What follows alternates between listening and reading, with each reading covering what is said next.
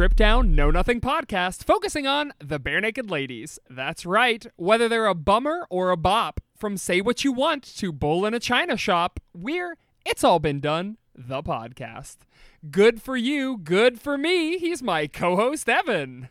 I took him to a matinee with the money from mowing lawns. It's my co-host Saker. Wow. Have we I'm kind of grossed out. I want to stop you right there.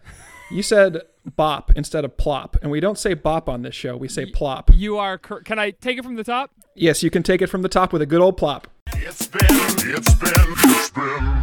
Welcome to the Strip Down Know Nothing podcast, focusing on the Barenaked Ladies. That's right, whether they're a slop or a plop, from Say What You Want to Bull in a China Shop, we're It's All Been Done, the podcast. He worked down at the Dairy Queen. We hit it off from the start. It's my co host, Evan. I put my best shirt on. Are we keeping all that in? Are we keeping Yeah, the whole thing in? we are. okay. I don't know why that's so funny to me. You don't even introduce me. You just say, like, summers don't last that long. Just If I can only hit my stride. Ebbo, I'm slowly going crazy in quarantine. Uh, And the longer when you pull it out, the more crazy I feel. How do you feel? Nobody comes over to my house anymore. You're a very social boy. You're right. This must be very strange for you. yeah, yeah, it is. It's odd. Yeah. Um, but I've gotten back into Xbox. oh boy, what are you playing? Just I, I bought an old Xbox 360 off of uh, um, eBay, and it came with the parental controls still on. Did they give you the password to remove them? no, no, I had to call like Xbox, and they kept trying to like get me to sign up for Xbox Live and stuff. And I'm like, listen, this is a 2008 Xbox. I'm buyed. I bought it on eBay. Just give me the fucking unlock. and finally, a guy named Rodan was very generous and just gave me the little like up, up, down, down, left, right, left, right. Sure. Oh, A B so select start. any old kid could call Xbox and say, "I bought this. Uh, my, uh, you know, uh, I want the parental controls removed," and Rodan would just give it to him. Well, I think he he knew who I was. Like he knew that like I. Oh, you're, you're Evan Dickin, aren't you? yeah, yeah, yeah. well, I think he checked my account to see that I was, it was like an adult account. okay. So because you had been buying porn, so he knew. yes, That it yes, was a- real, real gross stuff. Only the grossest stuff for me. The most disgusting. He said, "Are are you Evan Dickin from Cosmass Infinities?" Fuck off. this is the plug section now. You didn't know it, but uh, Chains of Mud and Salt, buddy. How you That's feel? my, that's what my name. That's my name. I know you don't like to talk about your other life on this uh, on this podcast. Uh, Yeah. Do you think Rodan that you were talking to was Rodan from the uh, kind of Godzilla universe? I didn't actually talk to him in person or them in person. Um, I, it was all just all over like chat. So they could have, although they'd have to like create a keyboard for Rodan to like be able to type on because I don't think he it could use a regular keyboard. Sure. Well, it could be like that one episode of Simpsons where Homer's fingers got too fat, and so he had to have a special stick for uh, plugging numbers into a phone. So maybe they just make little sticks for Rodan, and it's a regular keyboard. Well, he's like a pterodon though, like a giant pterodon from what I remember, right? Well, uh, yeah, I believe that's true. He's some sort of uh, dinosaur bird, so yes. Yeah. So you'd have to like, well, all dinosaurs are birds, Saker. Uh, s- Is that true? Because they had feathers. yes. okay, cool. and they had a civilization. If you could look, if you look at the mud fossil records, you'll see that um, they were they were at a very rich culture. Uh, okay, cool. So, do you think that the dinosaurs in Godzilla are they Godzilla monsters? Dinosaurs? They're not. No, they're like irradiated uh, creatures. They might have once been dinosaurs. Some of them are like it's all different. Like it's like Mothra is like magic, and like Really? Godzilla is like just a Godzilla is just a, a irradiated something. Like or he's like the Earth's defense system. The thing is like the the the fiction on this, like the the world building is so deep and there's been so many like iterations of it, you can't really put your finger on who or what any of these kaiju are. I guess so. Oh, Rodan is a an ally of Godzilla, says the Wikipedia. Yeah, but Godzilla's good sometimes and sometimes he's bad. Yeah. Like, well, I mean, he does what he's he is, I believe, uh, chaotic good, right? He'll do good even if he's smashing Tokyo because he's saving the Earth. uh, something like that. Alternately, he just wants to destroy the Earth. Like the thing is, I that this is some this is like a, a, a fandom that I've never really like. I've seen Godzilla movies, but I never Mm-hmm. really like dug into it. Like there was kaiju really never did it for me. Right. Although the new Shin Godzilla is fucking great. It was great. I don't know if you've seen Shin Godzilla. Oh yeah, That's- Hideaki Anno. I had to see yeah, it. yeah, it was great. That was a good one. Yeah, that was good. But I saw Um, like the one with like uh, um, the Malcolm in the Middle guy, Oh, yeah, American guy. Yeah, that one sucked. and then I saw the one with like Matthew Broderick. That one is fun. I And mean, then I've seen like I saw like on like Saturday mornings, like on the Sci-Fi Channel or something. When I was a kid, I would see like, you know, the original Godzillas. They'd play those. And Yeah. I don't. I have like blurry memories of those. But other than that, that's about it. I think the only Godzilla thing that I've ever experienced was the comic book where he played basketball against Charles Barkley. Um, Did he yeah. win? Uh, I don't. I think it may have been. It was probably a tie, right? You can't disgrace either of the stars. So I think you know, just like when uh, you know, Marvel versus DC happened. You know, neither side actually won. It it came out to a Well, draw. I mean, but like like Godzilla versus um, King Kong, like in the American version, King Kong wins, and then in the Japanese version, Godzilla wins. Uh huh. Yeah, you're right. Hold on. Well, I, I mean, we can fucking we can figure it out. Originally, it was a commercial that it was adapted into a. Co- can you imagine a commercial being adapted into a comic book? That's a delight.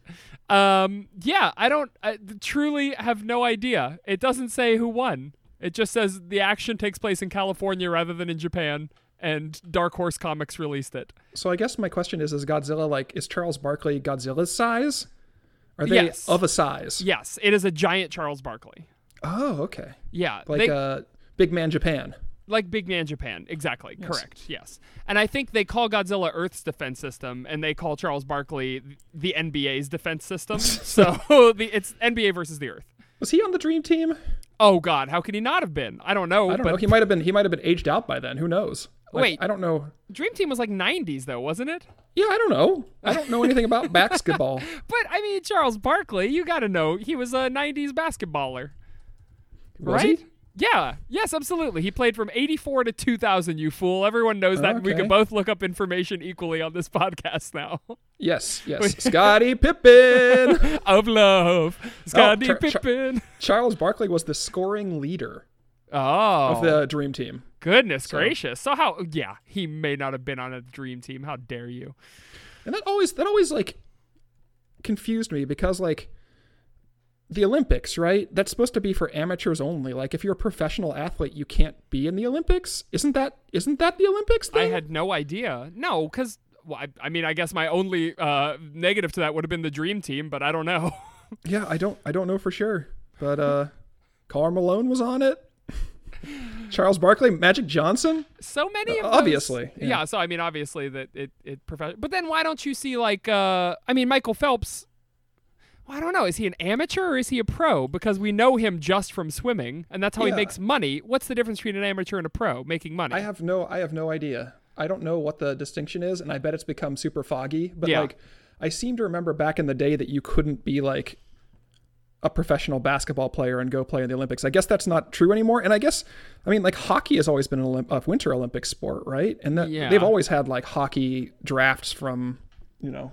Oh, all was over it- the place. So I guess I'm incorrect, but you know, I bet somebody's going to set me straight on the message board, and I welcome that. on the message board, uh, our On the message, message board. board. that we use.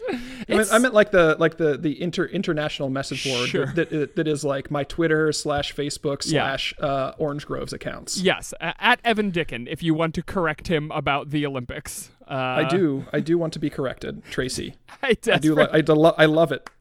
I love it. Well, let's see. Tracy. So this is a song that starts with an S. So he won't listen to this for another year or two. I think you're fine. He doesn't listen after until after Bannock and ABCs are done with them. So you're fine. I don't think that's true. No, it's true. He doesn't listen doesn't to our listen? episodes because he doesn't want to be influenced, which is a delight to me. He's such a pure little bean. I love As if we could influence anything.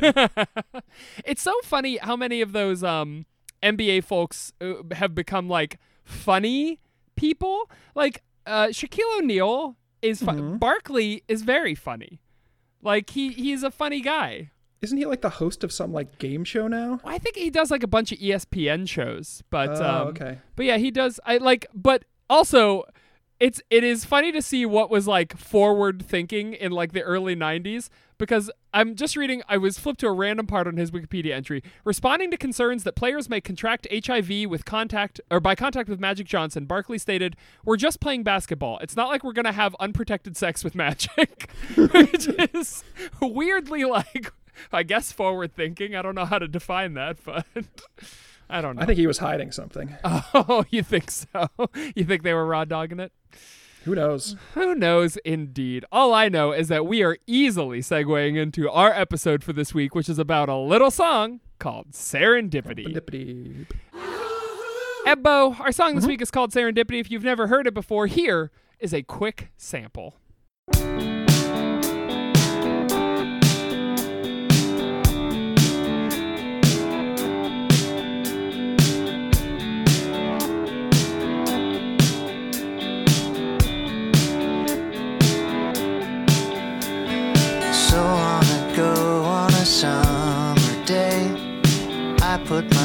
My shirt on.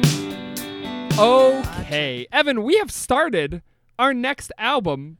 Yeah. Next, next, our album 7.5, Barenaked Ladies Are Men. Mm-hmm. Um, this is our kickoff song. Yeah. What- Yeah, it is, isn't it?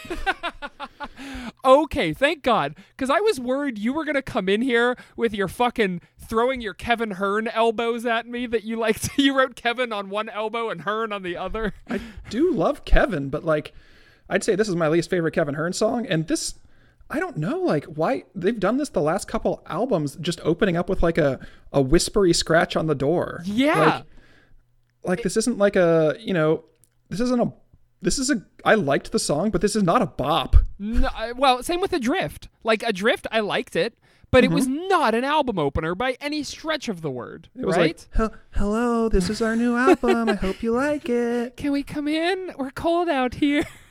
Like, what if, what if, okay, let me pitch you something for, for your resequence. uh huh. why don't we end Blam with Serendipity? Because it's a nice, quiet song, a nice, quiet way to go out, and then begin Blamen with Wind It Up. in my my resequence will be one album. It will be called Barenaked Ladies Are Me Men. And it will not be two albums. Barenaked Ladies, Army Men. Barenaked Ladies Army Men. Yeah, that's not bad. Um, but it will have uh, it, it, it will it will just be one album with like 15 good songs on it. And Serendipity will not be making the cut. Sorry to tip my hand a little too early. By the way, I just I wanted to see when the last time they had like a real great kickoff was, and I think it was Maroon with Too Little Too Late. Yeah. Um, but holy shit, NME New Music Express, the the uh, British uh, music journalism magazine, gave Maroon a zero out of ten, which is fucking Wow. horrible. Holy shit, how bad? Maybe they insulted the Queen or something. Yeah, maybe so. Um, okay, so let's. Obviously, neither of us were big fans of Serendipity. I didn't say I wasn't a big fan. I just said it wasn't a good way to open an album. Okay, all right. Tell me what you liked about Serendipity, Ev. I want to hear it. I liked the uh, echoey, sparse guitar. Like, that was kind of fun. And then uh, the keyboard is okay. I like how everything sort of blurs together. Usually you hate it when they become like this melange of like sound in a yeah, song. like I said, this is my least favorite Kevin Hearn song, Okay, all right. and it's probably one of my like lower middle of the pack BNL songs in general. Man, we should have like uh we we always count our albums down at the end of each album, but I think we need to count down like spe- specific like what's our favorite Kevin Hearn song? Number 5, Serendipity. Number 4. That would be fun. We yeah, need that'd be, do we could do that someday. Okay, someday. When we're all, when this is all over, you and I can get together and just without recording, just like talk about it ourselves. it truly have since quarantine started and i hate this but we have not had any interactions that were not recorded. We don't talk to i mean both we are both very busy people um, but oh no we watched we watched fast and the furious together. Yes, that's all. Yes. We need to watch a movie together soon. Nos. Nos. Indeed. Nos tv vcr combos. Um i did not agree with the guitar. Um i'm glad that you enjoyed it but i think I mean, jumping from the beginning of the song to the ending of the song, there's a long ending on this sucker, and it just like the ending highlights how like garage bandy that guitar feels to me because like all the other instruments drop out and it's just the guitar going bam bam bam bam bam bam like over and over again and it sounds like a fucking garage band loop. It sucks. Walking on coals, just trying to get through. Now summers don't last so long. All that is left here is the truth. Everything else is gone.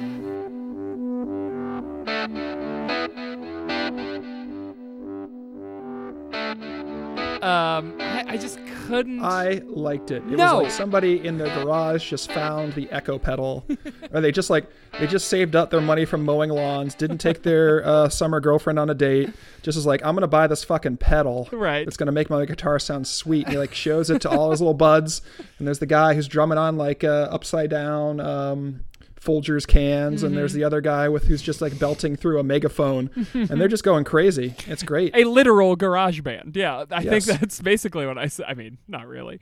Uh, yeah, this is that scene from Doug. They're playing drumming on a trash can. Uh, everybody's having a good time, but it's not a great song. I don't know.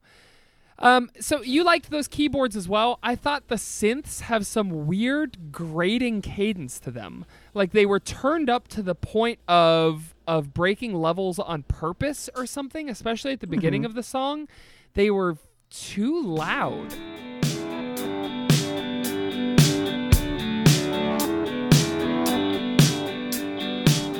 I don't mean to be an old man, but I felt like there was actually something wrong. Not just that they were fucked up, but that there was something wrong with the levels.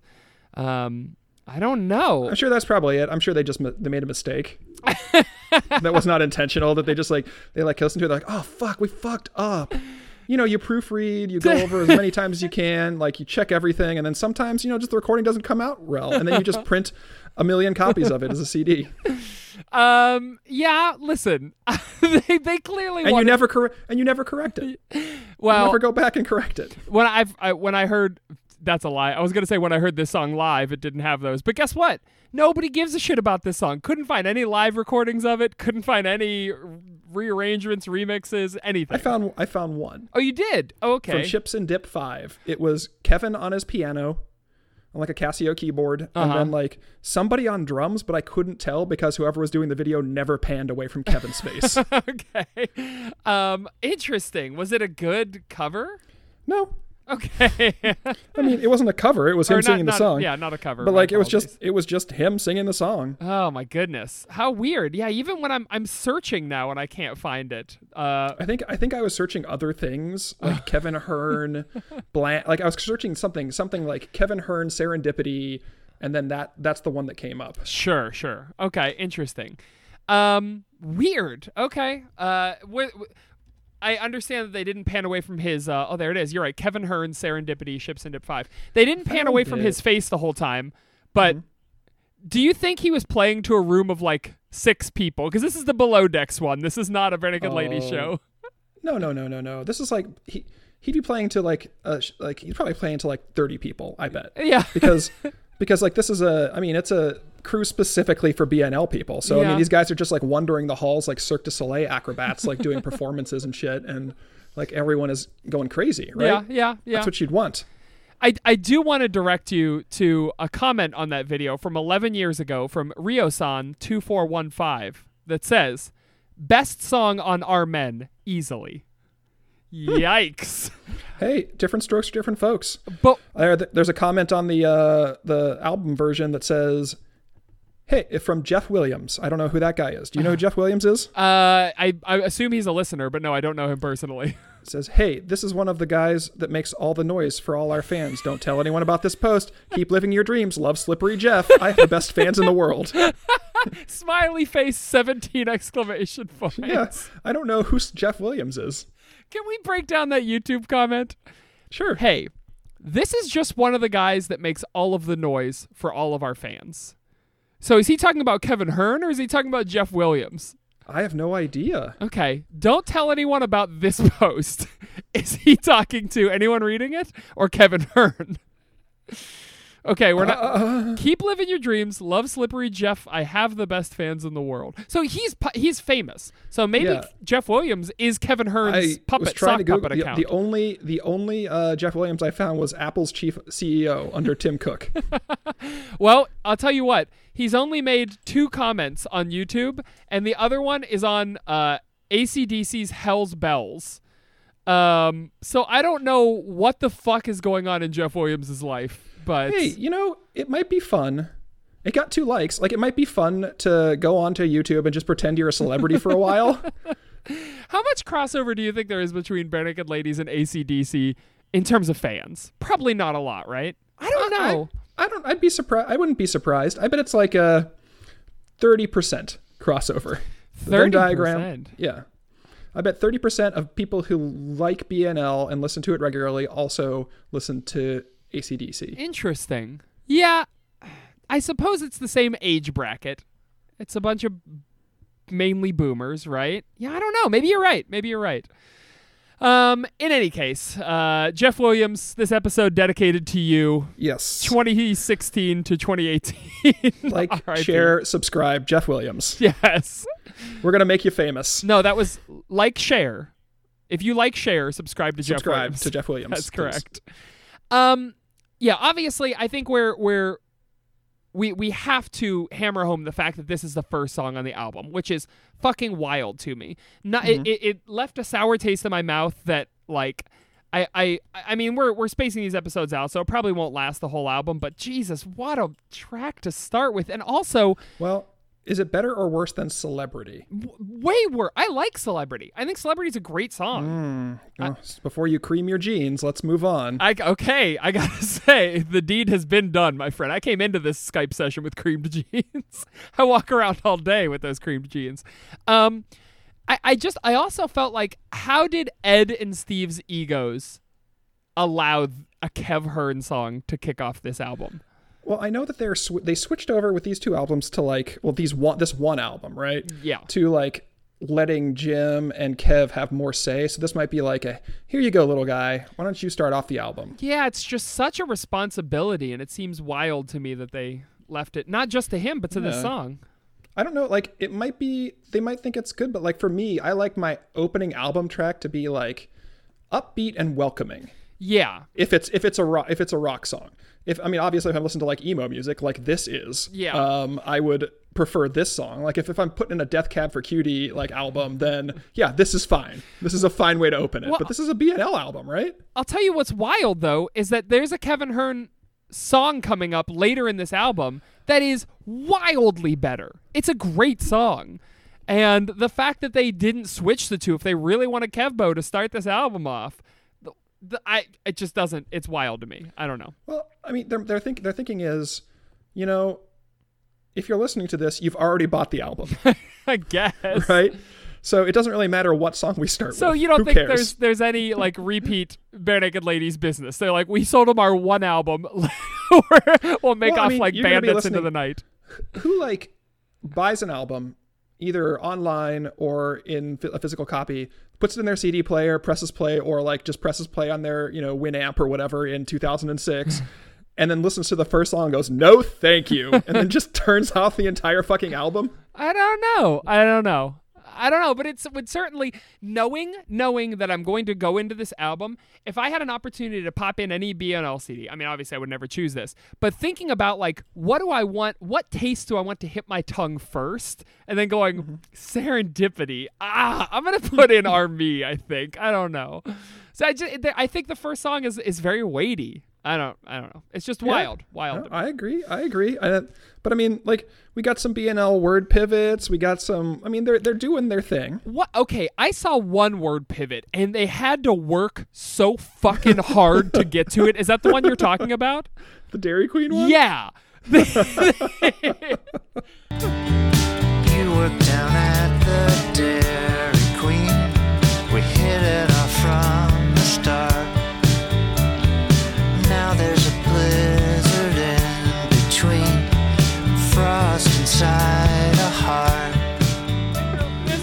a heart. felt like a a fucking Shaggy Dog joke where he was telling me a story for like 20 minutes to lead to a punchline. Like the amount of work that went into that. So like fucking that he wanted that blizzard so bad that he was like, well, Well, I think I don't know if I I don't know if I think that. I think that he started off with the Dairy Queen line, and we all know Saker loves specificity, I do. so you know exactly where he was working, what he was doing, and then he's like, you know, I'm gonna play off that. I'm gonna riff on that. I don't think he was like, I don't think he approaches this in the same way that Ed would, which is like, this is funny. I can't wait to switch this pivot line on you.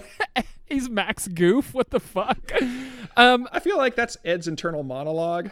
Like A lot all of- this time, he's got like a voice in the back of his head going, "Go make it funny." a lot of yuck yuck spread. Um, uh, maybe, but I feel like Kev went like, okay, I want them to know that her heart is cold, so like maybe a blizzard. Oh my gosh, Dairy Queen! like I feel like he worked backwards from Cold Heart to be like. I think that this is like a personal experience for him, and that he this is actually a song about like his experience, and that he actually worked at a Dairy Queen, that's that's possible. Yeah, and we'll never does- know until Kev comes on and answers it. Kev, you fucking coward. Come on our show. I don't know. I'll tweet at him a hundred tweets like I used to do to Tyler back back in the day. Um, yeah, I don't. I've I felt like that was that was a um a real reach. Um, the I wrote the interpolation of Dairy Queen for the cheap Blizzard jump feels bad and does it even play outside of the U.S. and Canada? Which I don't know. Is Dairy Queen an international brand? I don't know. Oh, okay. I think that I think that if if someone said you work down at the Frimbledy Donks, and like I would know that that's some sort of something. Yeah, I guess so, but the but the interplay is between the pivot is between Dairy Queen and Blizzard, right? And so if I live in Afghanistan, I might not Mm-hmm. know like, oh, okay, I get this line now, right? So Well, I bet if you live in Afghanistan and you like BNL enough to like get their album, you probably know enough about American culture to know like because I mean that's what we that's what we're known for, right? It's fast food and like fucking so like you get like the McDonald's, Burger King, Dairy Queen references, right? I feel like Dairy Queen's a big enough presence in American culture that it would resonate with somebody who not necessarily in America or Canada, yeah, that's, North North America, I should say. That is possible. Um, That being said, I, I hated I hated this. Okay. I hated that part. I'm just I'm just trying to like justify in my brain. sure. Um, make it funny, Evan. Come on. You can, you can make it make sense. Uh, it reminded me of um. There's a MC Chris song called Blizzard, which is not a great song, but it's a favorable comparison. So it's bad when I'm like, this reminds me of a song that is not my favorite song in the world, but it's like it's a much better like, uh, you know, DQ Blizzard lyrical reference. Named MC, or Bentley Majors, put us on a bill. Boy, you hit Peter when I'm on the mic. The girlies want a scissor, about a tell 'em chill like a DQ blizzard. Help me, like a DQ blizzard. DQ blizzard, help me, like a DQ let's let's jump to lyrics for a second since we're already there. Um, I didn't understand this song. um, number one, I feel like if I don't like a song at the beginning of the review, if I'm like mildly uh, like down on Serendipity, which I think I was, then listening to it 45 times makes me it fucking do doing a fucking podcast we talked about this before but it polarizes you so much. Like this it's impossible to be non-judgmental like one extreme way or the other about these songs. So i thought that this sucked because we listened to it so many times. But like i kept thinking about the lyrics. Like so we have these lines like um if i had a good reason i would share it with you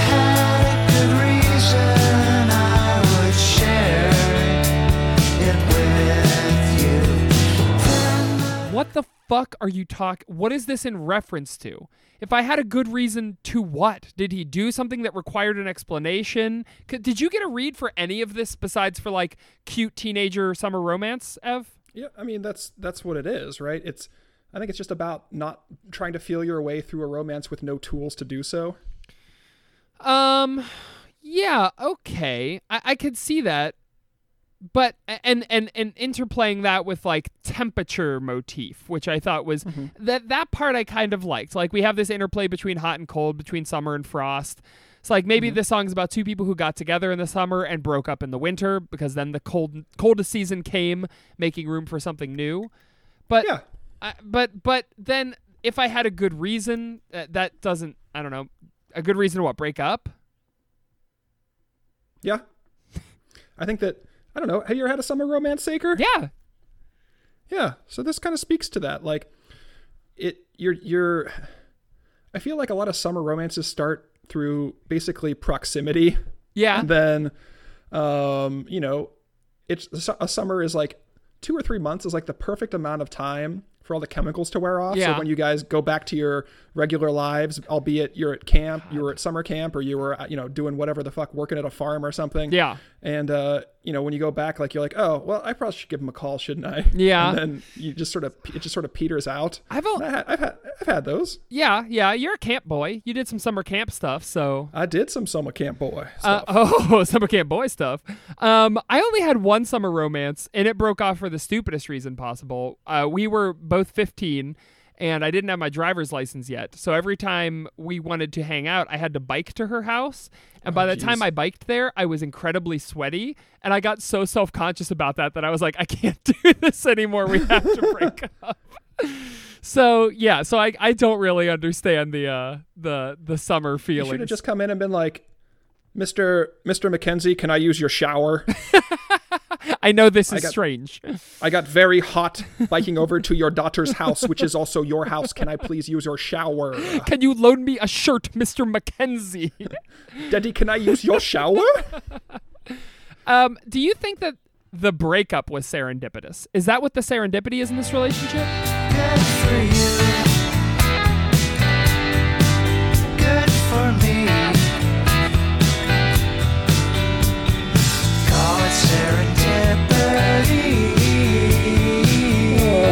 Yes, I think so because I think that I think what he's what he's pushing at, and this is just my own read, and I'm probably wrong, is that like he was emotionally immature, but the breakup gave him experience and the tools to become more emotionally mature. Mature, like he says, like if I could only hit my stride, I'll make it to the other side. I don't want to be roadkill when there's a cup half, a, a cup to fill to fill. If I could only hit my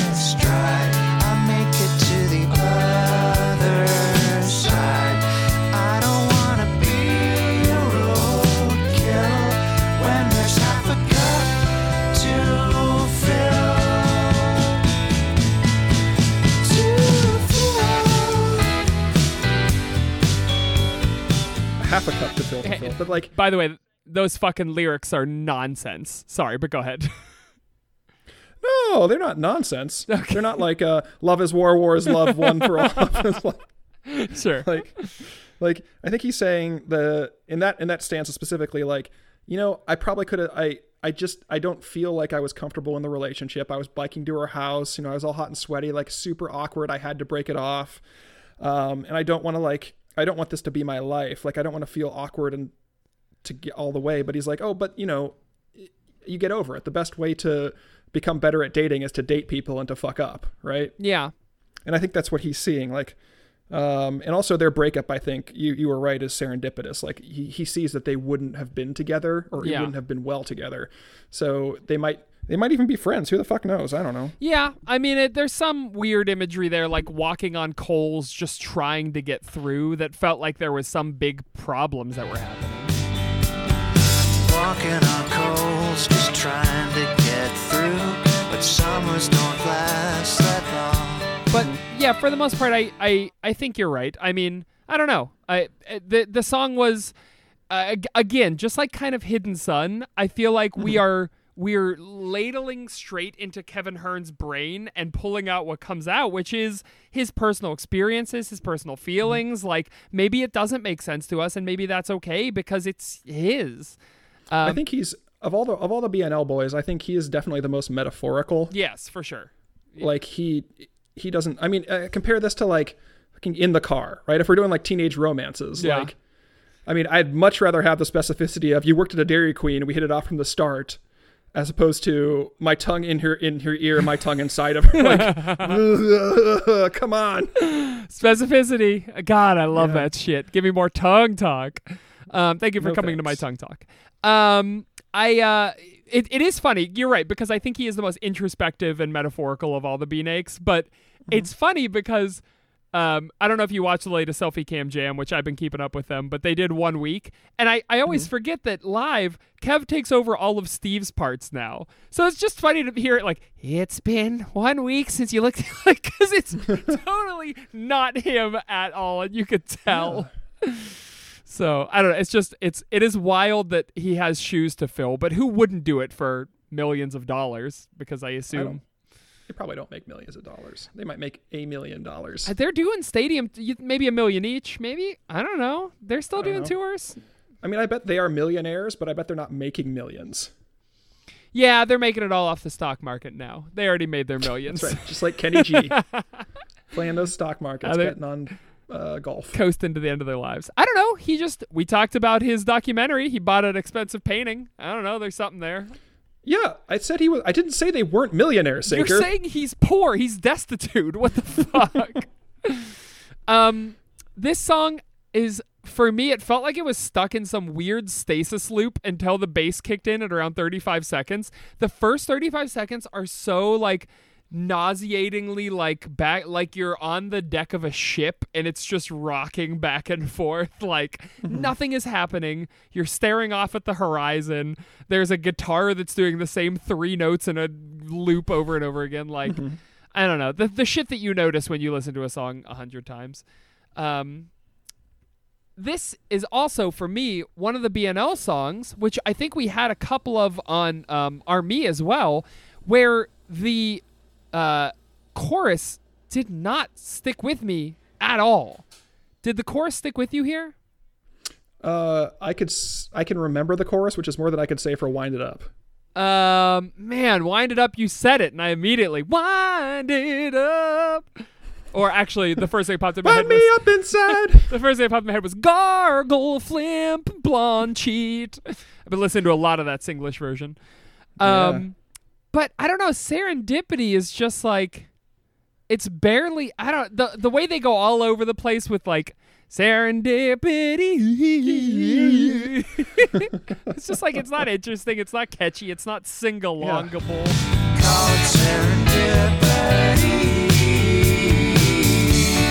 Yeah, I mean, I'm not. I, I'm not defending that for sure. It's not. This isn't one of their best songs, and I don't. I, I'm.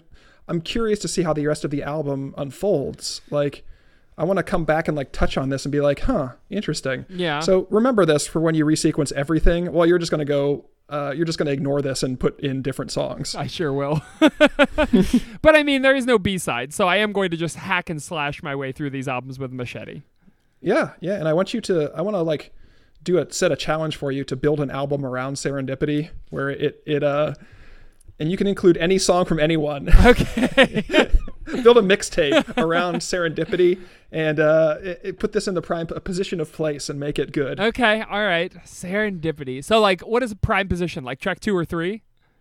Um, I don't know. I think just however you want to put it. You can lead up to it. You can you can just put in a bunch of like really really shitty songs so that when serendipity finally comes around, you're everyone's like, okay, this is this isn't bad. See, that's what serendipity needs to do: is hang around with its ugly friends, and then it needs to it needs to be on a really shit. If the rest of this album is fucking shitty, great, because that means serendipity is gonna slide into pole position for me, which would be fine. I don't know. Yeah. What if what if uh, Blamin is uh, just just utter garbage, and then you have to put serendipity on the resequence? What if my resequence is just Very Good Ladies Are Me? Just like front to back, I didn't include any of our men. I don't know. Yeah. Um, I do want to do like I think we should both have to do this for all songs forever from now on because I feel like we're gonna need it. Is we need a shining light for every song from now on. We need to say something that we really, really enjoyed. Um, was there? I already did. wh- what's the, what? What was the thing that stood out to you? Did I forget it? Yeah, I, I talked about how I liked the sparse guitar, even though you didn't like Right. it. Right. Yes. Um, yeah, I enjoyed the I enj- I just enjoyed the feel of it. It's, it was like an easy breezy song, which reminded me sort of an easy breezy summer re- relationship. Like they feel so intense at the time, but looking back on them, you're like, oh, okay, that was a thing. Yeah, yeah. Um yeah, I that's that is fun. I I do like God, see, I get so fucking deep in my head on these that I don't even like. You're right. It has a interesting feel. It's very metaphorically and taken as a big picture. It's nice, but mm-hmm. fucking when you put that magnifying glass up to any part of it, you see that the stitches are falling apart and the construction is bad, and it's just like, I don't know. Well, I mean, it's not like I mean, songs are not fractals, right? We're not like digging down, getting self similarity across all like. If you if you dig down to the sentence level, you can pull apart pretty much any song. Like, I mean, the B- BNL is a great band, but they're not like they're not going to be the band that a thousand years from now that people are like worshiping on an on an altar or But, anything. but like, I dare you to like dig into one week and try to find anything wrong with it. It's perfect. Have you heard our one It's- week episode Oh yeah, that's right. I forgot. where we just where Justin, you and I just went through line by line and made fun of it? that's right. I do remember now. Yeah, yeah, that would that turned off Jorky. sure. Um, Kev's my my shining light is when when Kev says that second to fill that you already talked about. it's so ende- to fill, like he's really giving it that diva spice that that line needs. Um, and I thought it was very sweet. There's a cool little Thai drum fill before it, and like I I don't know, I like that. I Um, didn't mind the uh, I didn't mind the uh, um fuck, I forgot what it was. Uh, What's the part of the song that isn't The like the rest of the song? The bridge. The bridge. Yeah. I don't know why that just it left my head. Uh, the, I like the bridge had sort of like a Beach Boys vibe to it, like a little like summer fun sort of uh yeah, thing. you're calling out the hit my stride part, right? The the uh, with you when the coldest season came, making room for something new, good for you, good for me. I thought. Oh, that's that's the chorus. Good for you, good for me, right? Oh, yeah, I guess. Yeah. Um Oh, then I guess the chorus has a Beach Boys vibe, is what I meant to say. yeah, I could hear that. Yeah, it kind of is kind of Beach Boysy. I mean, it's not really like dum dumb dum around, I get around like Yeah, but it's more like um, I don't know. Just the just the I know that the the BNL does harmonies and they've been compared to the we've compared them to the Beach Boys many times. Sure, sure. So I think that I think that that was sort of intentional to Right. sort of take a take a take a page from that. Right. Yeah, I agree. Um, there are there are some weird Kev-isms in this song um, that I just always struggle with. Um, and one of them is just his cadence. His cadence is so wild to me. Like when he does stuff like, um, you know, if I had a reason, I would share it with you. like, If I had a good reason, I would share it with you. just it's so and then later he does the same with uh for me to share with you like i can't he- has strange long pauses just like again we are this song is purely uh, uh dipping into kevin's head and seeing what comes out all of his eccentricities it just amazes me how little it feels like anyone else touched this song. I know that they're giving everybody like a little more space and a little more uh, you know opportunity to do what they want to do on this album, but it's wild to me how much this feels like Kevin's baby that nobody else was even like just do what you want, bud. I don't know. It seems strange to me. Cuz I feel like a lot of other songs definitely feel like the brainchild of like if Ed has it this way, like it would sound like mm-hmm. this. If Steve would have had it, it would have sounded like this. But instead, we sound like a weird mixture of the two. And I wonder if mm-hmm. that's just a push pull between Ed and Steve being the two kind of front men. So you know they it, they have this natural kind of like tug of war going on, whereas Kev just kind of ducks under it. And I have a song. Yeah, I think that that for me that my my take on it is that Kev and Jim are so musically divergent from the the main BNL canon, like the the Steve and Ed dufecta. Yeah. That like there's nothing Steve nor Ed could have done to this song. Sure. Ed's like like Ed's like I don't know. Uh, put a country riff in. And Steve's like I don't know. Why don't you be a shitty boyfriend? And Kev's, Kev's like, well, I kind of was, but you know, like it, it just kind of worked out. Like I, it wasn't because I was like being bad or I was bad. I just I didn't know what to do because neither of us did. We were 15. Like that sort of yeah, thing. yeah, yeah, definitely. So Steve was like, all right, fuck it. I'm moving on to uh, fucking whatever song I wrote. Running out of ink. Like, yeah, I could I could hear that. I guess. I'm moving on to whatever song I wrote. What's it called? Um, the solo in this song is obviously on purpose, but there are like there are out of tune notes in it.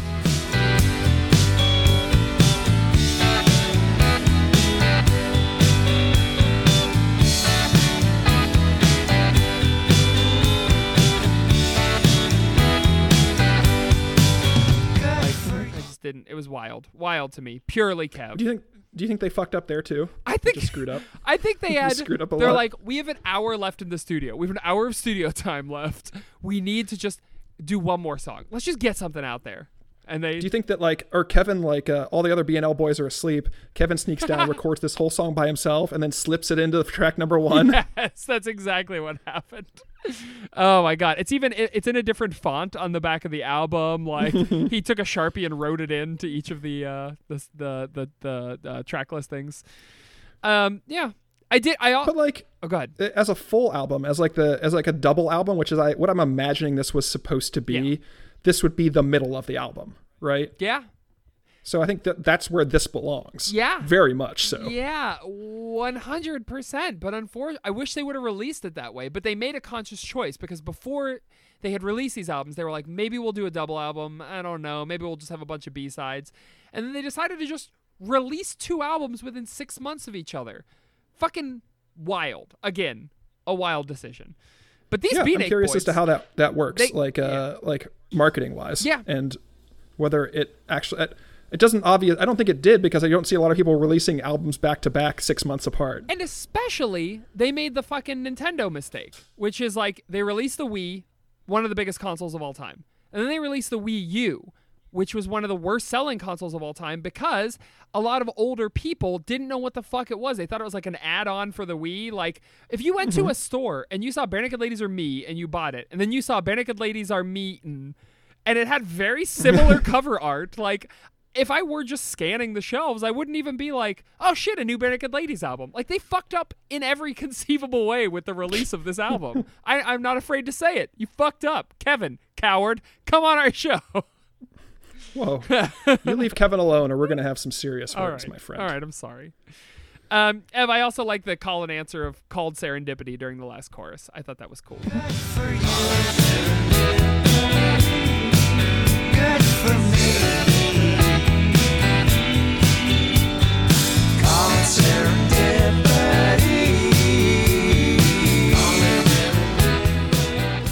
But honestly, I think that's all I had about this song. Did you have any other notes about it or anything?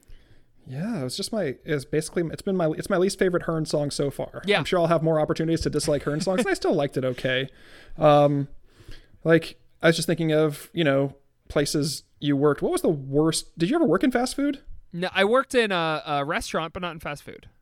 No, Eh, but the restaurant I was very bad at. I was a busboy who constantly spilled shit. I was I was very like did not clean tables correctly. the owners of the restaurant were my parents' friends, and like they had a talk with my parents, and my parents were like, "Hey, you need to. They're not gonna fire you, but you need to like quit. I think they don't want to hurt Oh, your. fa-" wow. Like I was really bad at that job. Like how do you clean a table wrong? I like I don't know. I just sucked. I wasn't very careful with it. I would just like I don't know, like get crumbs on the floor and everywhere, and they would have to come in and vacuum. Like I fucking I was just a dumb shit kid. I was bad at it. So I don't know. What was your? Did you have fast food experience? No, no, I worked in a kitchen, same thing. Yeah. Uh, just running running food basically. So I they would take the orders and I would bring the orders out. Okay. That was pretty much it. So, um if if you could have a summer relationship with any fast food mascot, who would it be? Really quickly, I just want to state that I had that job around the same time I dated that girl that summer, which was just a real weird and bad time in my life, as you can maybe tell from those two stories. Um, if I could date any fast food mascot, fuck, I think it's gonna have to be Jack from Jack in the Box. In the box? Yeah, because like, uh, I I mean, he he after that whole uh what was it Ebola thing that killed people in Columbus, I believe. Uh, do you remember this? No. Jack in the Box uh, had like a Chipotle level fucking meltdown where they gave a bunch Oh, of wow. people uh, E. coli. Did I say Ebola at first? I think I did. yeah, yeah, yeah. Okay, that's why I was like, I was confused. I'm like, I don't remember that. But like, they gave a bunch of people E. coli, but and, and I believe it was in Columbus. I might be wrong, but people died from it. Unlike Chipotle, they didn't just get sick; they fucking died. Um, are, Oh, are you? wow. lo- I see the scrolling in your glasses. Are you looking up the story right now? Yes. okay. Am I right? Was it in Ohio? Yeah, it was in Columbus. Okay, Ebola. But yeah. and and Jack, the mascot, like when they were like coming back. uh, Number one, I'm amazed that Jack in the Box survived uh, uh, something like that. But Jack, there was a commercial where he like fucking blew up the board of directors, which was great. He Mm-hmm. like exploded a floor of an office building, and he was like, "We're starting over. We're a different Jack." So he's like, he's fucking wild. He's crazy. He's mysterious. He's not somebody you would want to settle down with for a long term relationship, but for a summer fling, fuck, Mm-hmm. I want to get on the back of Jack's motorcycle and have him take me wherever he wants to go. What's under that mask? Who the fuck knows? He's a wild man. Fuck. Oh, it excites me just thinking about Jack. uh, who would you date if? you know, I'm tempted to see to say Burger King, the Burger King King, Oh, but he's he's just like I feel like a summer relationship. Like you'd get to like be on his yacht and like, I mean, the only thing like he'd he'd creep the fuck out of you, but like you'd be living the high life. But I'm not I'm not sure. Yeah. Like I feel like I can get ev- I can get all that by dating Mayor McCheese. So I think I'm gonna go with Mayor McCheese. Mayor McCheese is a good answer. And I think Mayor McCheese is less creepy than the Burger King King. Yeah. Like his thing is he likes creeping shit out. Yes, absolutely. Um, yeah, yeah, because Burger King is very terrifying. I don't, I don't think he would be fun or interesting. I think he would be weird. Um, but Mayor McCheese, it feels like you could bilk him out of a lot of money. So if they, like he's the he's the you could misappropriate funds from um, McDonald's land. Um, you guys could go on his fucking yacht. You'd have a really good time for a summer. But see, that's the problem. Is I think Mayor McCheese is probably looking for somebody to spend his life with because he's fucking he's Yeah. getting up there. Like so, I don't know. I don't think that uh, that you would have a. I think he would try to pressure you into. He would propose to you. Are you okay with that, Ev? Well, I don't know. Uh, I'll have to see how we hit it off. But I mean, I might. It depends on how far along I think he is. Like, if he's got like a couple years to live, I could wait that out and then become like inherit the McDonald land fortune. Sure, that's not bad. That's not bad at all. But you know what? Who might give you the same feeling for, uh, you know, more of a summer romance is Mac tonight. Long John Silver. oh, What? Mac tonight.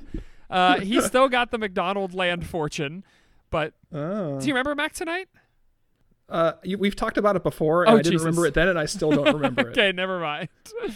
but uh, yeah, I think those are all good answers. I like it. I like it all. Did you know that they retired Ronald McDonald back in 2016? What? No, I've seen him since then. I'm sure. He's well, they've been slow. Like he's there. He's not in commercials anymore. really? Yeah, and they um, he doesn't come out in public. Like they might still have like the the McDonald's like like the little benches you can sit on next to him, Yeah. but uh, they don't have him. He's not out and about anymore, and out. He's definitely not out front.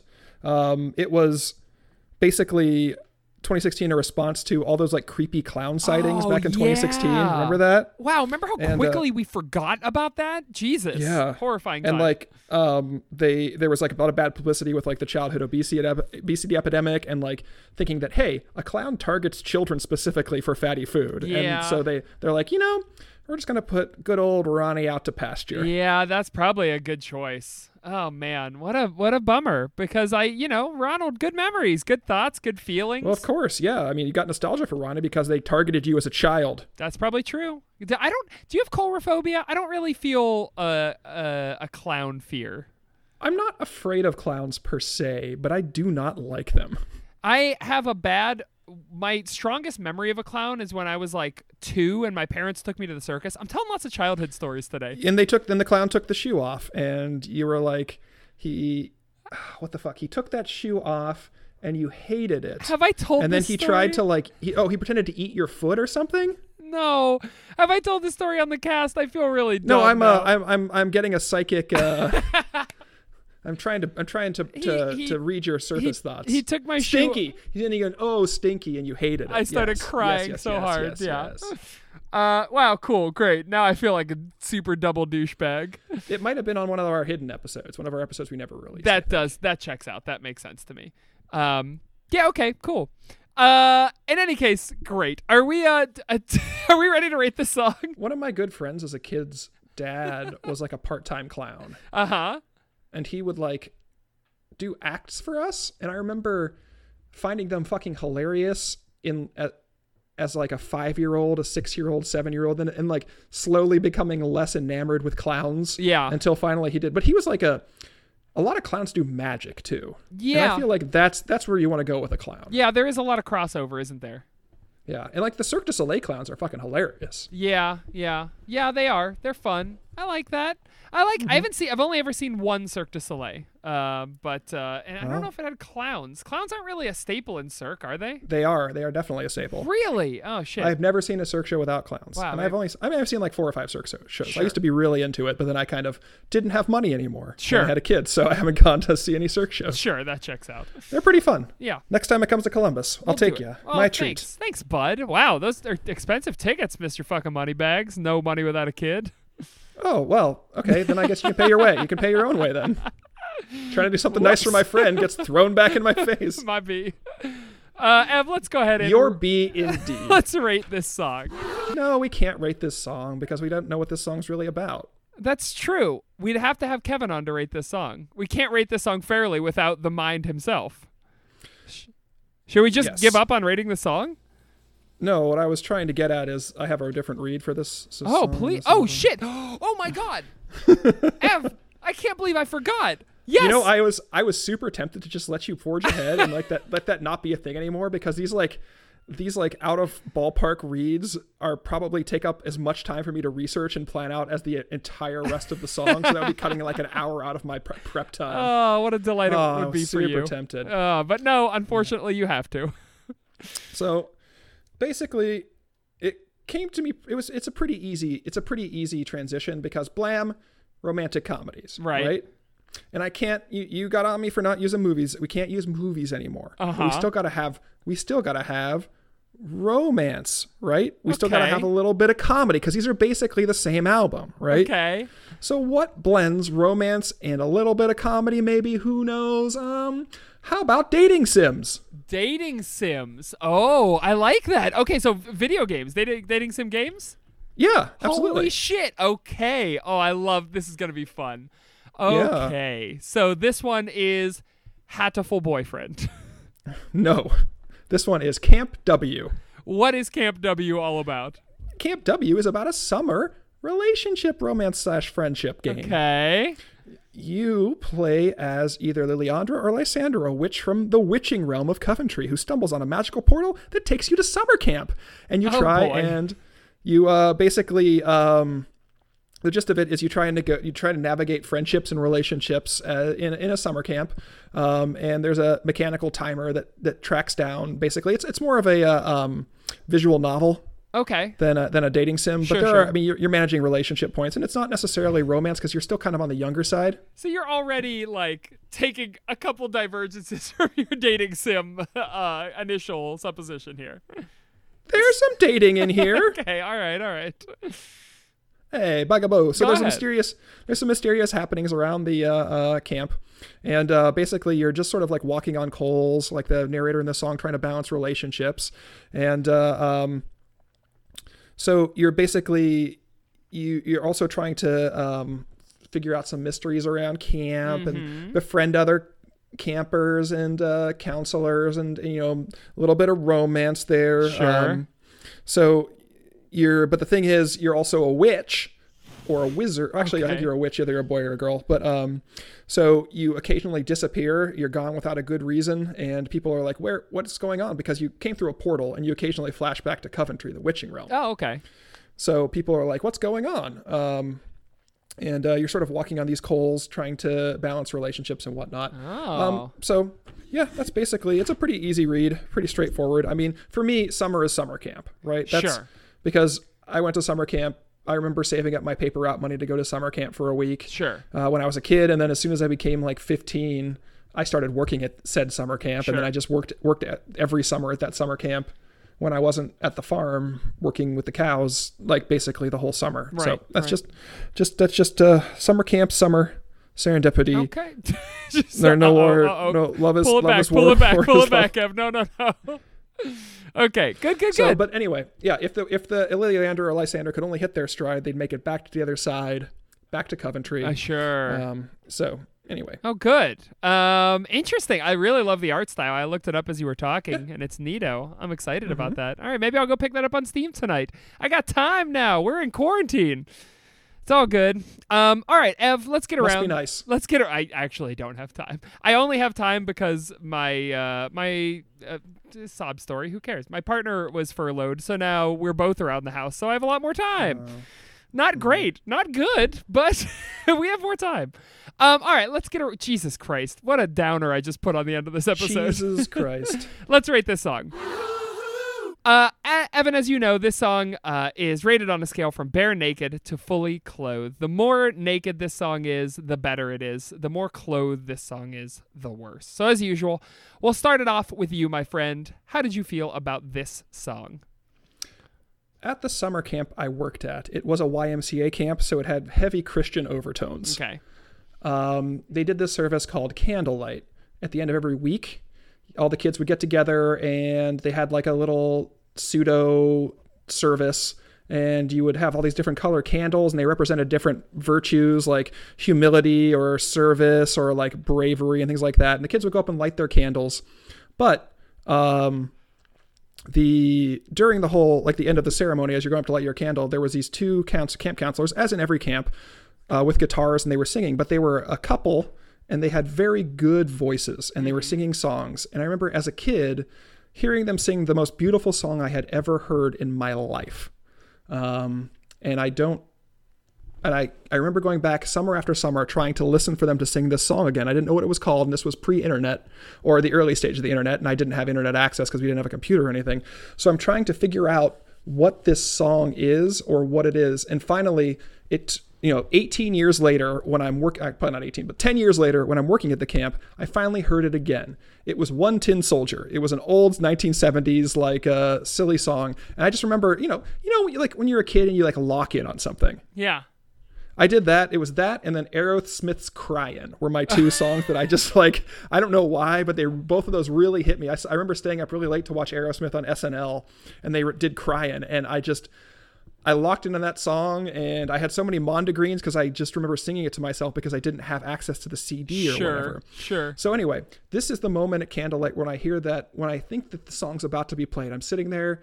I'm in this like I'm in my uh, summer stuff, so I'm wearing probably it's well it's probably early aughts, so I'm in like fucking cargo shorts, um, a long sleeve shirt because it's a little cold and we're ne- right near the lake, so um, cold air coming off. Also, there's skeeters. You don't want to you don't want to expose those arms or whatnot. Sure. Uh, I probably got a hat on, uh, um, glasses, sandals. Um, so I, uh, my my calves are bare, my arms are bare, and I'm like, God, I cannot fucking wait to hear Hidden Sun. I want to hear Hidden Sun. I want to hear either Hidden Sun or Vanishing, and then they strike the fucking chord, and they're like, calling serendipity, and I'm like, and I just feel my heart just sink in my chest. It's not a bad song. They got a beautiful singing voice. It's a decent song, but you know, uh, it is what it is. Yeah. then I just file out of the uh, the chapel in the woods and go stand in the line with my kids who are yelling at me and being assholes. Cool. That's fun. Uh, Yes. so, this song for me, um, I am. It is December, and uh, I have to shovel the driveway because we just had a big snowfall the previous night. So I layer up. You know, I get my snowsuit on, I get my heavy pants, I get my sweatshirt, I get my gloves, I get my ski mask, all that stuff, and I take my shovel and I go out and I start to just shovel the driveway, and I'm shoveling and I'm shoveling, um, and um, you know, if during these quarantine times, it's kind of neat because we are f- f- actually starting to meet all of our neighbors. Um, And across the street, there's a kid who is uh, just slightly, maybe a couple months older than my son. So I look forward to the day when they can play together. But uh, that feeds into my story, which is why I'm telling you this. Uh, I look up as I'm shoveling this driveway, uh, and um, and I I realize that the house across the street is is on fire, and I'm like, oh my god. And like I see the the the parents are exiting the house and they're coughing and they're saying, "Oh no, oh no, we've got to go back in. We've got to get our son. We have to get our son." And uh, but they can't. They say I'm so scared of the fire. I can't do it. I I'm so, I'm scared more than I love my son. And I say, don't worry, I can do this. And I throw down my snow shovel and I barrel into their house and I grab their little boy and I'm I'm inhaling all this smoke and I'm getting burnt. But I I come out and I fall onto the snow and I I have their son and I pass out. And then I wake up. And I wake up and I realize I'm just sweating. And and I look over and my partner's right there and she says, "Oh my god, he's awake. He's awake." And nurses rush into the room and I realize I'm in a hospital. And and I go, "What what happened? What's going on?" And she says, "You've been in a coma for 6 months." One week. For 1 week. Week. Uh, no, because now it's the summer. And I I look out the window in this hospital room and it's beautiful. It's glorious. I can hear the birds singing. The sun is shining. But I realize I'm sweating because this snowsuit has like. they never they never changed it. couldn't. It, it melded to my skin and they couldn't cut it off for fear that I would bleed out. So now I have this. Parts of it have melted away. Parts of it, so you can see some of my bare skin. But a lot of my skin, probably 80% of my skin, is now snowsuit. Just molded onto there forever. This, this bulky plastic uh, vinyl snowsuit is part of me now. And always will be. Even in the hot, I remember the cold. Um, and I'll never truly be comfortable again so long as serendipity is in my life. Just keep living your dreams. Love Slippery Jeff. Love Slippery Jeff. We'll be right back with more It's All Been Done, a Barenaked Ladies podcast. Hi, Evan. Hi. Evan, Do you have, I'm I'm standing absolutely I'm trying to remain absolutely still except for my mouth. you just moved your eyes and you're blinking a lot. No, that's part of my mouth. I'm talking hole. Okay. So nothing hole related. All my holes will be allowed to move, but nothing else. That's part of my mouth in reference to your eyes, is the, The- best thing you could have said. Your eyes take in light like your mouth takes in air and food and water. Sure. Um, your skin takes in uh, things that you put on it, like like you know nutrients and stuff. Yeah, and pores breathe too. So I guess I can move my entire body because it's all mouth. It's true. You're just we're all just of composed of mouths. We're mouths all the way we're down. all holes. You- yeah, we're holes all the way down. Fuck, we are. That's deep, and I think that's what Louis Sachar was trying to say in the book Holes. Uh, a lot of people don't really get that. When I was little, I fucking loved Louis Sachar because his name was Sachar. That's it. I mean, I mean, Wayside School was fucking hilarious too. Oh yeah, fucking loved way. I, Oh. I love me some Wayside School. Those were great. I love those books so much. I'm kind of afraid with all those children's books like Goosebumps, Wayside School, like all the shit that I read as a kid. I'm kind of afraid it won't hold up, and I know it won't hold up because they're kids' books. Right. So like, it's frustrating. Yeah, it is frustrating. But also, I'm really excited to read them. Like right now, I'm, we read to my son a lot. Right. But like, they're super duper boring books. yeah, yeah. I under. Well, what what, And- what are you reading that him that's boring? Well, it's not that it's boring. It's just that we're reading it a hundred times. Oh, sure, sure, sure. Very simple books. Yeah, yeah. It's it's better for you. One day after Sunday lunch, Sam's sister wanted more to munch. She, I could just. A I, I've gotten to the point. and B told where I've- C. Well, I've gotten to the point where I can look out the window, turn the pages, and still kind of just just skim the book. And I, I, I'm sure every parent has gotten to that point. Oh but- yeah, for sure. yeah, because he goes through point th- th- favors. But that's not what we're talking about. We're talking about uh, Crandangle. Are we talking about We're- anything? Shel Silverstein. Shel Silverstein. Oh, Sidewalk Ends. My God, what a great book. Oh man, Shel Silverstein was a uh, a legend when I was young. I would read his books over and over and over again. Good shit. Um, Ev, you know what else? God, remember the fucking uh, book fair? God, yes. Uh, well, buddy, I hate to tell you, but I work at a school, so I don't remember it. I live it. Yeah, but it's probably like I don't think there's any way to properly recapture just the joy that I felt upon walking into a elementary school book fair You as a kid. Yes. And I I always hate to be that like back in my day kind of guy, but nowadays mm-hmm. at book fair you can it's it's books of course, but probably like mm-hmm. 50% books and the other 50% is like novelties. Like they sell like little goofy toys and like calendars oh. and Why would you call it a book fair then? I mean, yeah. Call it a call it a fair of things. Yeah, a thing fair. That's smart. I like that. Yeah, I bought a lot of great uh, Nintendo novelizations at book fairs back in the Oh day. Oh God, yeah. Do you remember the Castlevania novelization? I think that was my favorite. I don't think I read that one. May have been too scary Oh. for me. That was great. Yeah. that was great. Was it spooky? I just remember. No, no, I just I don't remember much. Of, the only thing I remember about it is at one point Simon Belmont gets like injured, and there's like a floating like electronic, not electronic, but like, um, like neon heart, and he grabs it and presses it to his chest, and it heals him. and I'm like, that's really weird. I really wish that they would have to have like Nintendo was like, you cannot diverge from the story at all. So like Simon jumped on the stairs. He went up the stairs. He saw a candelabra. He hit the candelabra. He walked forward.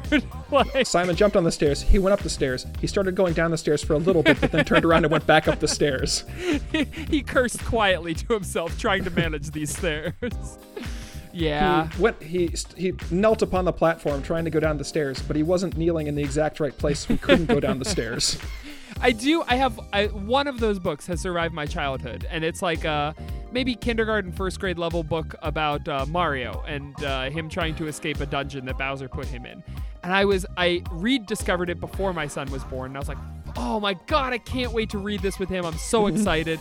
and I brought it back. We put it in his nursery, and then just the other day, I was like, let me flip through this, and it's so boring. Pornographic. it is just Mario's dick is so just disgustingly textured.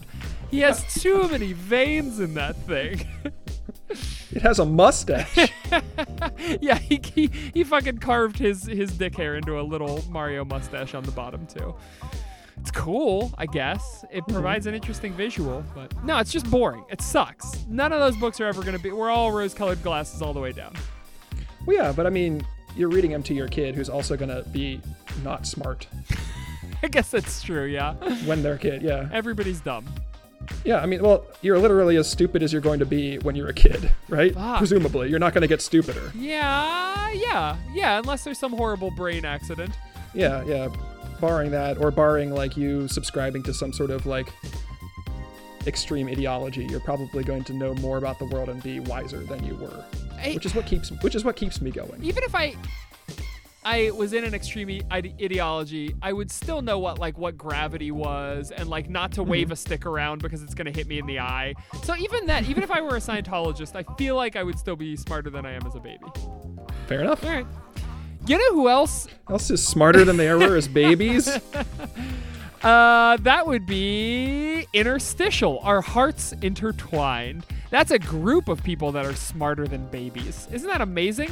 It's Wheels, Riley, Joe, and Jory.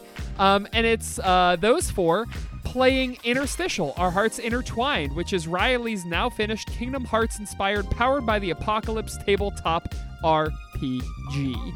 Um, it's a system, and uh, these four folks play it, and they're playing it. that's what they do. Uh, don't make fun of me. And they record it as they play. And they release it as a podcast. Cast Um, on the Orange Groves. yeah, it looks like a lot of fun, and it people fucking go wild over this show. People love interstitial, um, and it's actually as soon as I Name three of them. Jamie, my mommy, and a puppy I saw earlier today. I saw that same fucking puppy. So yeah, he was going crazy for interstitial. It's gonna be puppy with that big fucking pair of headphones on. and the, he had Oh. a Mario mustache carved into his dick fur. it was crazy. Uh, it's gonna be my next uh, uh, actual play listen once I'm done with uh, all my podcasts that I'm catching up with right now. So I'm gonna I'm gonna get it and I'm gonna see how good it is. Um, Ebbo, you should listen to it as well. I can't stand actual play podcasts. All right, this has been another great commercial for the Orange Groves.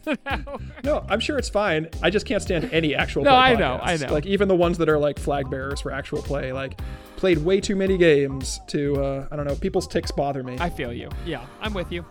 Um, anyway, this one won't bother anybody, so go listen to it on the Orange Groves. Especially a puppy with big old hearing aids. And we're back with more It's All Been Done, a Barenaked Ladies podcast. Now's the time in this way too long episode when we spin this wheel and figure out what we're going to do today. Jesus, this is where we would normally be ending an episode. If I had a million dollars, how would the narrator of this song spend a million dollars? Jesus, you give a high school kid a million dollars. Million dollars, yeah. Fuck. I, we're like like a Frankie Muniz situation. He gets in, he becomes like a race car driver, and then gets into a wreck, and then like loses most of his memories. Yeah. Oh shit, I forgot all about that. What a horrifying situation. Yeah, that's sad. Do you remember the movie Blank Check? Yes. Okay. That's why I went to Frankie Muniz. Isn't Blank Check with Frankie Muniz in it? No, that's uh, of course starring Brian Bonsall. Uh, I don't know what else to tell you, but that's who's in it. No, Frankie Muniz was in Malcolm in the Middle. You know that. I know that, but like he wasn't in a movie like that. I don't think so. Are you looking it up? I don't know. But no, he was not in Anyway. Blank Check. But I'm just wondering what the kid in Blank Check bought, right? Like what obviously that was like 1991 and a million dollars was 1994. A, a lot more money back then. But I think like he didn't he put like a McDonald's in his house or some shit like that kid went nuts for for uh you know for a million dollars that seems that seems like a lot um what could a kid do? I bet McDonald's would open in your house for a million dollars. I bet you could franchise a McDonald's in your house for a million i dollars. mean yeah you could franchise That'd probably take all of it, right? and it would never make the money back so yeah you're you're fucked after that right like yeah, I mean, you could just have McDonald's anytime you want. that would I don't know why you need to put it in your house. it is no more than a mile from you no matter wherever you are in the world But the kid in Blank Check was like 10 though, right? He wasn't like 15. yeah so okay so let's set this in 2020 so Uh yeah, I feel like a 15-year-old would spend it on like prostitutes and booze. Yeah, it, you know, I think he would spend it all on V Bucks, which is the currency in Fortnite. So he would Oh, just yeah. spend. He would have the fucking most blinged out Fortnite character on earth. Um, but yeah, I don't know. What else would you buy if you were 15 nowadays, Ev? Let's put 15 year old Evan in the current day. Um, I'd probably buy. Let's see, I'm 15, spreading my wingos, just getting my learner's permit. I'd probably buy a car for when I learned how to drive. For sure. Yeah. Um, I would almost, and this is this is I get a million dollars. The, the premise is you get a million dollars. Your parents are incapable of finding out about it. Sure. Yes. So So like you have to spend it. You can't just be like, well, I put it away and save it because that's probably what I would have done. you. wo- Oh, But- that's so responsible. Were you really that responsible? Well, I, I feel like I would spend like a hundred thousand dollars of it, and that would be literally everything I could possibly want Yeah. forever. That's probably true. Yeah. Um, yeah, I think I would buy a bunch of like video games and video game systems because I was hopelessly starved for those as a kid. yeah. Absolutely. Um, I would get a nice tea. Like I would bling out my room. I would get. But the thing is, this isn't me. This is Kevin Hearn. Okay, okay, Um, you're you're right. Yeah, it's the narrator of the song. And it is but to your uh, one of my uh, things that I do is I have my kids, my students do uh, keep a spreadsheet and they have to spend $50,000 online Mm-hmm. and they're always like, "Oh my god, I'm going to buy." it." And then they spend like 15,000 and they're like, "I don't know what else to, I've I bought everything I could dream of." Um, so yeah, okay. So Kevin Hearn, as a child, we know that he loves new shirts. We know, Not Kevin Hearn. The the name the narrator of this song, Kevin Hearn. This this version of Kev. sure. Do you think he would try to win her back? I don't think he wants to, right? It's serendipity that they broke up. Uh, hey, um, I know you work at this Dairy Queen. Um, do you want to meet the owner? Because he's standing right in front of you. I just franchised this Dairy Queen. It's in my house now. Oh God. God, that'd be horrible. Franchise the Dairy Queen that she works at. Move it inside your house. Oh. God. Oh, what a nightmare. She would. Yeah, that's horrible. She could quit. I mean, I don't know. Yeah. I've also raised your salary to forty-two dollars an hour. Fuck. Yeah. Never mind. She can't quit. Um. So putting a Dairy Queen in your house. Yeah. I think that's easy. Um. I think yeah, you would just want to impress this girl. So whatever you could do to impress this girl. So probably a car is in the cards. Um, franchising a His best his best shirt's gonna get a level up. Like, what do you think his best shirt was at the time? It's a- I think it's probably a button. Down. It's a blue and orange bowling shirt that he's borrowing from his dad that he always thought looked snazzy, but he in fact looks like a fucking doofus. Now. What does his best shirt look like? It's a blue and orange bowling shirt, except he's dipped it in bronze. He can't move any of his extremities. he is perfectly still at all times, just like you with your uh, just his holes can move. His whole skin move. Do you like Do you like this shirt? It was the Pope's shirt. That's a possibility. Yeah, maybe he buys the Pope's hat too. It's a sweet hat. this was Brad Pitt's shirt in an interview with the vampire. Oh shit, yeah. He probably finds out what band she's into and gets like a home show for like LFO. Like, yeah, LFO's playing in my backyard tonight. I don't know. You want to come? Um, I don't know. I don't I don't know. You want to come? He's shy. Don't don't fucking rag on him. Um, yeah, I don't know. I think he would just try to impress her, which is very sad. But I don't think there's one singular thing he would buy. Uh, Excalibur. Done. Done. Maybe he gives her a million dollars. Oof. I don't know, fifty thousand at least. God, that's so that's that's kind of rough because like, what do you do when someone just gives you a million dollars and then just stands there like, okay, what now? Oh, that's the ultimate in like I've put enough friendship coins in. Are you my girlfriend yet? like, yeah. Ugh, ugh. But I don't see the narrator that way. I don't know. I don't know. I think he's a good person. All right, so let's let's let's jump in time. So this this song was when he was 15. So let's pretend Correct. like he's uh, Kevin Hearn's age in uh, I don't know, so like 30. So what would he do with this money now? Do you think he would? Does he still think of this girl? Donate it to cancer research. Oh, oh, is he still like Facebook stalking this girl? Oh yeah, maybe she like owns a fucking like uh catering business now, and he puts in like an anonymous order for like you know a hundred thousand dollars worth of catering. Just Sliders. sli- yes, because he knows that quarantine has been hard on the food industry in specific. Yeah, he's like he like throws a party and like finds a finds a charity that she would be interested in Yeah. and like hires her to cater the party and is like, oh, uh, surprised running you here, your company." sloozy, sloogie. Sl- yeah, uh, yeah. I think he you're pretends not to remember her name, you know, because he's really into like uh, um, the uh, pickup culture now. Sure, He's a gaslighting pickup her. artist. Ugh. Uh, so he's a fucking creep now. So he used to be a So good these person. sliders, these sliders are really good, but I had better ones at White Castle yesterday. These sliders are great, but they'd be even better if they were made by someone prettier. like what? uh, yeah, okay. All right, so he spends a million dollars fucking undercutting this girl and making her feel like shit so that she'll date him. Cool. Great. Thanks, Kev, you fucking sleazy ass bastard. Come on our show, you coward. All right, Ev, now's the time in the show when we take an email from our friends, our fans, our farty little funk man. This is an email from our friend, the crypto naturalist. Oh, gee, bajoba. Jiba Jabba indeed. The crypto should I read it in his voice? I can't because can he has a regular voice now, so I'll just read it in my regular voice. He has a regular voice now. Read it in his regular voice. you did it. You have covered all BNL songs on the pod. You Oh, thank God. You celebrated.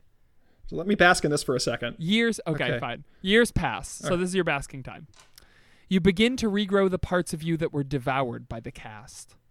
You feel joy returning to your life like a spiritual spring. Then it happens. Three years after finishing the pod, BNL releases a new album. Do you let it pull you back in? Do you invite a new winter of the soul into your lives? I love you and I worry about you. Jared, the crypto naturalist. Uh, thank you, both Jared and the crypto naturalist. I know you're separate people. We love you and worry about you as well. We do. We do. I always worry about you, my big boy. Constantly in a state of stress. Um, God, I think for me it would depend 100% on whether Saker bullied me back into it. it's if I stopped talking, if if if I never said like, "Hey, what times this week are good for you tomorrow?" or you know, I think you would never message me, would you? I would because I feel a sense of obligation. now. Okay, okay, okay. so I think that I would I would message you and I would talk to you about it. Um, I think though this is like three years after the pod. Yeah. I'm not gonna know if a new bear. I promise you, I will not know if BNL drops a new album. So you're gonna have to bring it to my attention Sure. and like get on my fucking case about it. And be like, come on, it'll be fine. We'll just. It's only 12 tracks. It's only 14 tracks. It's only 17 tracks, including B sides. That's- we could just bust through this in like three weeks. And I'm like, I don't know, man. I'm kind of into uh, marbles now. like, so are the BNL boys. That's their new thing. This is called Marble Ball. it's like it's like Silver Ball, but with glass. You know, it's really cool. I would 100% know. I would 100% bully you into it. Uh, yeah, without a doubt. I, I love it when people look at me and talk to me and say nice things about me and leave reviews. All I ever want is for people to look at me in my life, Ev.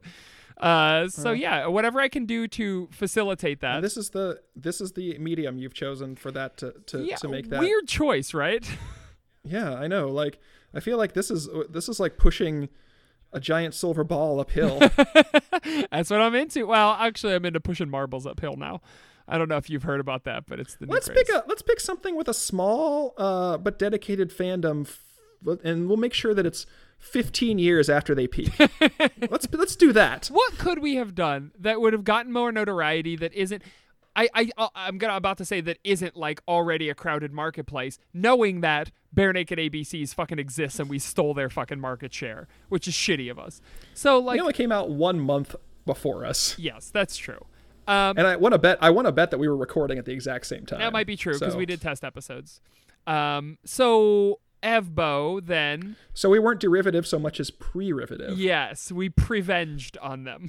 We had an idea. They had an idea. They got to us. They got to it first. It was in what do they call it? The collective unconscious, where like Zeitgeist. The zeitgeist. Yeah, you know, same thing. Everybody was thinking about the barenaked ladies in early 2019. Call it serendipity.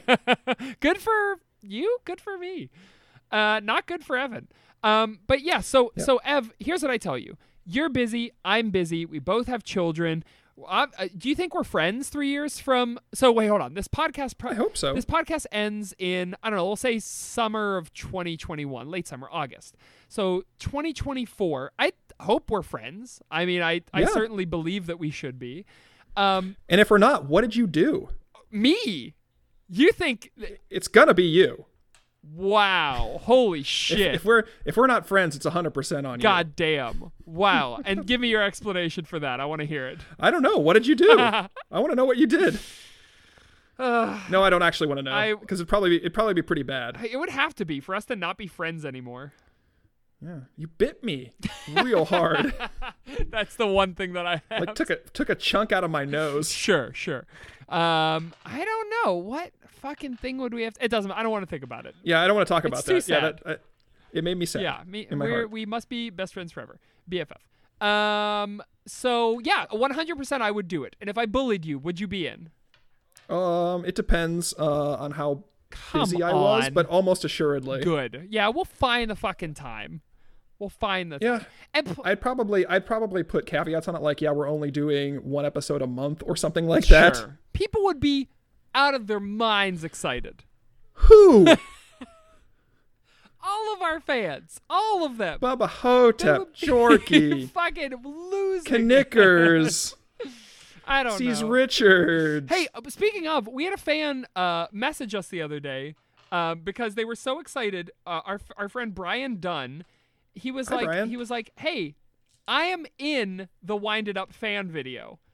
And I was like, "Holy fuck!" Oh, wow. Yeah, he's the person who does the air guitar relay. Oh yeah. Yeah, yeah, yeah, yeah. And then he sent me another clip where he was like, "Also, check this out. It's him on The Price Is Right. Uh, Mm-hmm. He's spinning the big wheel, uh, the Showcase Showdown wheel." And Drew is like, "Is there anybody you want to thank?" And he goes, "Oh, you know, I'd like to thank my parents, I'd like to thank my friends, and I want to thank my heroes, Barenaked Ladies and Weird Al Yankovic." He was just so he was he's he's the the super fan. So thank you, Brian. And he's uh, Richard Dunn's grandson. Yes, absolutely. Um, so he would be excited. Can I just say that Brian Dunn would be uh, losing his mind if we came Mm-hmm. Well, back? If uh if if uh, if Brian Dunn, I'll do it for Brian. okay, sounds good. I'll never be done for Brian. So and the the title, let's let's uh, I think it's a six word title for the next Naked Ladies album. And God we're gonna it. generate it right now. You do the first word. One Time again, with my feelings. There it is. That's a pretty good One one. time One again. time again with my feelings. Yeah, three years after their last album, it comes out with one time again with my feelings. That's kind of cool. Yeah. All right, B Nakes, you know what to do. All right, Ev, we Yeah. done did it. What a done great episode. Um, you can uh, email us. It's all been done podcast at gmail.com. Please send us some questions. We're running just a little bit low. We have enough for a few more uh, uh, episodes, but you know, um, we have uh, merch. Check out our. I never, men- I never mentioned our shirts, but we have them. to th- uh, three people have bought shirts in our two years of running this podcast. Um, what else? So you owe me a buck fifty. I do, and I owe George a buck fifty. Uh, thank you to the Orange Groves for hosting us. Join their Patreon. We should, by the time this comes out, we'll definitely have recorded two more snack time episodes. Will they have been released yet? I don't know. Maybe join to find out, or check our Twitter, I guess. Um, what else, Ev? What are you plugging this week? What do you think the next social media site's going to be? Uh, kickback. Uh, Kickback. yeah, it's a social media site uh, that does two things. Number one, they reward you for shopping at places that your friends have shopped at. So you can create kind of a snowball Ah. effect. If I shop at GameStop, you see that. So you go there, and Jared, the crypto naturalist, sees that we both stop there. So he Oh. gets more money back.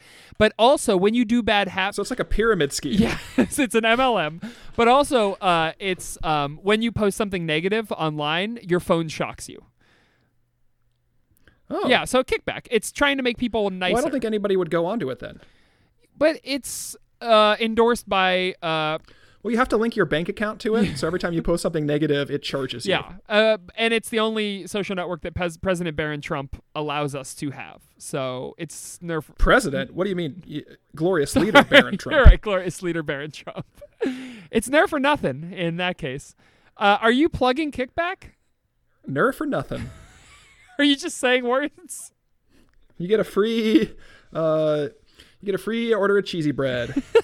Hey, I'm gonna plug uh, another Orange Groves podcast, um, which is uh, Sugar We're Going Down podcasting, which I should have done a commercial for now that I'm thinking about it, because uh, by the time this episode comes out, I was on a recent episode. I was on the uh, Dead on Arrival episode, which is my favorite Fall Out Boy song.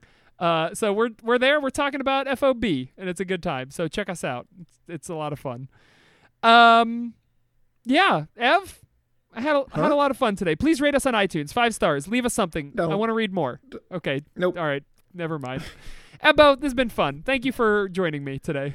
No, thank you for joining me today on this beautiful podcast that we both share together. It's a beautiful day outside, and we both just wasted an hour and a half inside talking to each other about Naked Ladies. I'd probably just be playing like old Xbox 360 games anyway. That's fun too. Ebbo, get back to it. I'm Saker, I'm Evan. and we'll see you again in one, One week. week.